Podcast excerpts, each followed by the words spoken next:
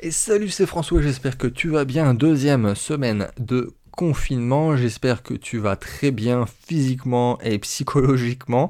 Euh, on va faire une, petite émission courte, mais euh, c'est un sujet que j'aurais peut-être jamais abordé en tant que tel, enfin en tout cas ce que je vais aborder comme contenu. Donc c'est trois livres que je te conseille dans cette période très très particulière de notre histoire, en tout cas nous à, notre échelle, ça c'est sûr qu'elle est très particulière, mais je voulais te proposer voilà ces trois ouvrages qui euh, évidemment ne sont pas des, livres euh, que je vais partager comme ça en, temps de croissance, quoique il y en a un que j'avais conseillé dans un, dans un de mes mails, mais euh, il y a une vraie logique dans ce que je vais te donner, et surtout tu vas pouvoir faire tes propres recherches, je ne sais pas encore si tu vas pouvoir récupérer ces livres comme ça en physique, mais en tout cas tu peux les commander ou tu peux les lire en format digital. Ces trois livres dans tous les cas que je te conseille, quoi, quelle que soit ta situation, hein, c'est-à-dire que ça sera très utile euh, pour ta propre réflexion dans les années à venir, et euh, surtout, de, ça sert à ça un livre, au-delà de la connaissance qu'il y a dedans, ça t'ouvre une nouvelle façon de penser. C'est-à-dire que la plupart des gens ne savent pas lire véritablement, ils savent lire, euh, ils savent lire les phrases, mais ils savent pas lire. Les gens prennent des notes, font des post-it, font des fiches de lecture, dire que n'importe qui oublie 90 voire 95% d'un livre euh, au bout de 6 mois. Un livre, c'est pas forcément que pour la connaissance, sauf si on est sur un livre très technique, mais on est plus d'un point de vue professionnel, mais on est sur une ouverture d'esprit où on va potentiellement ouvrir des nouvelles cases. Et ça, c'est bien plus important que la connaissance en tant que telle, et c'est exactement ce que je vais te donner. Ces trois ouvrages qui vont surtout te faire avoir des nouvelles façons de penser, parce que le plus important chez quelqu'un, ce qui le bloque, ce qui le, limite dans sa vie de tous les jours, euh, personnellement et professionnellement, c'est ce, qu'il ne sait pas, qu'il ne sait pas. Les gens vont tout le temps chercher ce qu'ils savent qu'ils ne savent pas. C'est-à-dire que tu vas faire une recherche Google, tu vas aller sur YouTube, tu vas chercher une vidéo, tu vas lire un livre, parce que tu sais qu'il y a un truc que tu sais pas. C'est logique, c'est la façon de penser. Mais euh, là, on va essayer d'aller plus loin. C'est surtout c'est très compliqué à aller chercher, c'est très compliqué, là on est sur une ouverture d'esprit extrême, mais c'est que tu sais qu'il y a des choses que tu ne sais pas que tu ne sais pas, et tu vas aller les chercher. Alors soit chez un mentor, soit dans des livres, mais là c'est très compliqué parce que tu ne sais pas en tant que tel. Donc il faut soit faire du volume, soit aller chercher des livres un petit peu plus alternatifs. Donc on va y aller, alors c'est évidemment pas des des, grands classiques de, du business ou de l'investissement. C'est peut-être des livres un petit peu moins connus, euh, quoique, quoique philosophiquement certains sont un petit peu connus, mais on va commencer par euh, le, le, plus terre à terre, on va par le plus technique. Euh, donc c'est le livre Cette fois c'est différent, 8 siècles de folie financière. Donc le titre c'est Cette fois c'est différent, sous-titre 8 siècles de folie financière. Donc en gros, euh, dans le livre, il retrace enfin 800 ans d'investissement, de, bulles spéculatives, 800 ans d'économie dans, dans, des dizaines des dizaines de pays, et il montre que euh, systématiquement, ça suit toujours la, même logique, le même schéma. Euh, alors je vais te lire juste un tout petit passage de la quatrième de couverture. Aussi loin que l'on remonte dans le temps, des dépréciations monétaires du Moyen Âge à l'effondrement des titres de subprime de 2007, on s'aperçoit que les crises financières et les bulles spéculatives viennent régulièrement perturber l'économie. Or, les crises présentent de nombreux traits communs, soulignent les auteurs en s'appuyant sur l'énorme base de données internationale qu'ils ont constituée dans ce livre, et la plus paradoxale, ce sont des ressemblances. Avant chaque désastre, de bons esprits affirment que cette fois, c'est différent. Donc ça c'était un petit extrait de, la quatrième de couverture, je l'ai lu parce que là je l'ai sous les yeux et que c'est d'autant plus pertinent, c'est effectivement que depuis toujours, depuis qu'on a développé l'économie à l'échelle mondiale, on a euh, des, choses qui reviennent systématiquement. Et alors le bouquin, il y a énormément de chiffres, il y a, énormément de chiffres, de tableaux, de graphes. moi j'adore ça.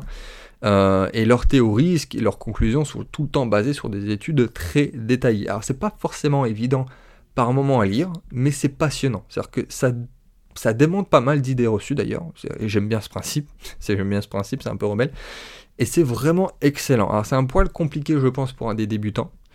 Euh, d'ailleurs je crois que c'est édité, ouais voilà, c'est édité chez Person Education, donc c'est ouais, des livres qui sont assez ardus en tant que tels. Mais voilà, si, si tu un peu l'habitude d'aller chercher ou de vouloir chercher des chiffres et que tu es euh, un peu ouvert d'esprit, ce livre est purement génial, c'est assez technique, donc cette fois c'est différent, 8 siècles de folie financière. Deuxième ouvrage que je te conseille. Alors là, on est beaucoup moins dans la technique, c'est-à-dire que même techniquement, c'est même, même un livre de, de c'est pas un livre de non-fiction comme je conseille souvent. C'est un livre qui est assez connu euh, plus euh, dans le domaine social, philosophie, pas forcément connu dans le monde de l'argent, même pas du tout. C'est celui-là que j'avais partagé d'ailleurs dans une lettre mensuelle que j'écris par mail, c'est euh, Walden ou La vie dans les bois. Alors c'est le bouquin le plus connu, le plus célèbre de Henri David Thoreau, et c'est une réflexion, alors pour faire simple, c'est une réflexion un peu sur la vie simple, très très simple, qui serait mené à l'écart de la société. Que, en, tant que tel, c'est même biographique, c'est autobiographique, parce que l'écrivain, lui, il avait décidé, il a fait l'effort, il a décidé de vivre cette expérience très particulière, de vivre seul pendant un an dans les bois, dans une cabane euh, qu'il a construite lui-même. C'est un délire un peu particulier, surtout pendant un an. Là, pour le coup, le mec est vraiment dans son confinement volontaire pendant un an. Il était déter, le gars mais euh, c'est ultra bien écrit, j'adore ce, style-là, et, surtout il le, il le tourne pas en mode narratif, mais il y a des vraies réflexions derrière. C'est-à-dire que, à la limite, pour résumer le livre en, quelques phrases, il le dit lui-même, c'est-à-dire qu'il ne s'agit pas d'accumuler, d'avancer, euh, ni, même de croire à des choses sur lesquelles la société nous aurait voulu faire croire, nos propres parents ou l'éducation ou l'école, mais euh, de revivre à soi-même, ça c'est ce qu'il dit lui-même, et de se surprendre. Alors évidemment, le gars, il, conclut que c'est pas la richesse superflue qui est euh, la richesse financière qui est importante, c'est pas le fait d'acheter des choses qui, on n'utilise pas, que l'argent n'est pas requis euh, pour acheter un simple nécessaire de l'âme, enfin, je reprends vraiment ses propos, mais que l'essentiel est ailleurs. C'est-à-dire que je pense que c'est vraiment le moment idéal pour lire ou relire ce classique. Alors on peut pas faire mieux parce qu'on est à la fois dans notre propre confinement, donc on peut peut-être comprendre un petit peu mieux le, délire de, de l'auteur qui était dans son propre confinement, à la fois parce qu'on est isolé et à la fois parce que on va devoir moins consommer dans le futur. C'est une obligation. Parce que là, on est, on est parti sur l'hypothèse depuis quelques décennies que la croissance est infinie, que les ressources sont infinies, mais ce n'est pas vrai. Ça n'a pas besoin d'avoir fait euh, Polytechnique pour le comprendre. Et ça amène à de nombreuses réflexions, alors idéologiques, euh, philosophiques, écologiques, même spirituelles. Et euh, c'est du, c'est ce qu'on appelle du transcendantalisme. C'est-à-dire que c'est un mouvement littéraire et culturel qui, qui est apparu dans les années 50-60 aux États-Unis et qui est en fait contre les institutions et qui prône l'individu souverain, autonome et indépendant. tout simplement. Donc c'est du pur transcendantalisme. Et avec toutes les réflexions qu'il y a derrière, c'est un des livres les plus connus dans ce domaine-là. Et il y a une phrase que j'adore, c'est une de mes, citations préférées de tous les temps.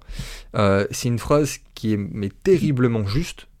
Il dit La majorité des gens vivent une vie de désespoir silencieux. C'est exactement ça. C'est-à-dire qu'entre les, choses que la société, l'éducation, l'école et les parents nous ont dictées, une richesse superflue, enfin je ne vais pas refaire le topo, mais cette phrase, la majorité des gens vivent une vie de désespoir silencieux, elle est à la fois terrible, mais tellement vraie. Troisième livre, euh, voilà, dans la même mouvance de, du transcendantalisme, un peu plus compliqué, euh, c'est le principe Responsabilité de Hans Jonas. Donc c'est un livre qui a eu un, immense succès en, Allemagne. C'est devenu un best-seller philosophique. Et, euh, et, le, gars, c'est un peu, c'est le, le mec qui est à la base du, principe de développement durable. C'est-à-dire que c'est le premier qui introduit ce concept de responsabilité des générations présentes vis-à-vis des générations futures. C'est le fameux principe responsabilité. Et euh, en fait, l'auteur, il commence du principe, il part de la simple question pourquoi l'humanité doit exister, et il développe. C'est-à-dire qu'il développe, il se fait vraiment plaisir, et il arrive à des notions voilà, comme l'autodestruction collective, en fait ce que, nous sommes en train de vivre, hein, en, fin de compte, et comme quoi les effets destructeurs de la technologie demandent que l'individu euh, intègre sa part de responsabilité à l'égard du devenir de la planète, et plus généralement de la nature et de la vie dans son ensemble et des générations futures. Euh, donc celui-là, il est, il est peut-être un peu plus collectif, c'est-à-dire que le précédent, le taureau, il est plus introspectif, celui-ci, il est plus collectif. les deux se complètent très très bien. Ils sont dans la même logique, avec une, vision qui est la même, mais une réflexion qui est complètement différente. Et je vais finir aussi sur une citation de l'auteur. Agis de façon que les effets de ton action soient compatibles avec la permanence d'une vie authentiquement humaine sur Terre. Euh, donc lui, il est vraiment dans le, dans le pourquoi, alors que le, Walden ou La vie dans les bois, c'est plus sur le, quoi, sur le comment. Et euh, encore plus le premier que je vous ai conseillé, que je t'ai conseillé. Là, on était vraiment sur le, sur le comment avec les chiffres. Là, on a normalement avec ces trois ouvrages-là, tu peux avoir une vision, une façon de réfléchir complètement différente, avoir la démonstration et avoir une réflexion, même si c'est des bouquins qui commencent à dater un petit peu. Ça n'a jamais été le moment le plus idéal que, euh, que maintenant, que ce moment qu'on est en train de vivre, ce confinement, pour lire ces ouvrages. Je vais t'en donner un quatrième euh, je vais t'en donner un quatrième. C'était pas prévu, mais là j'y ai pensé en, enregistrant cette émission.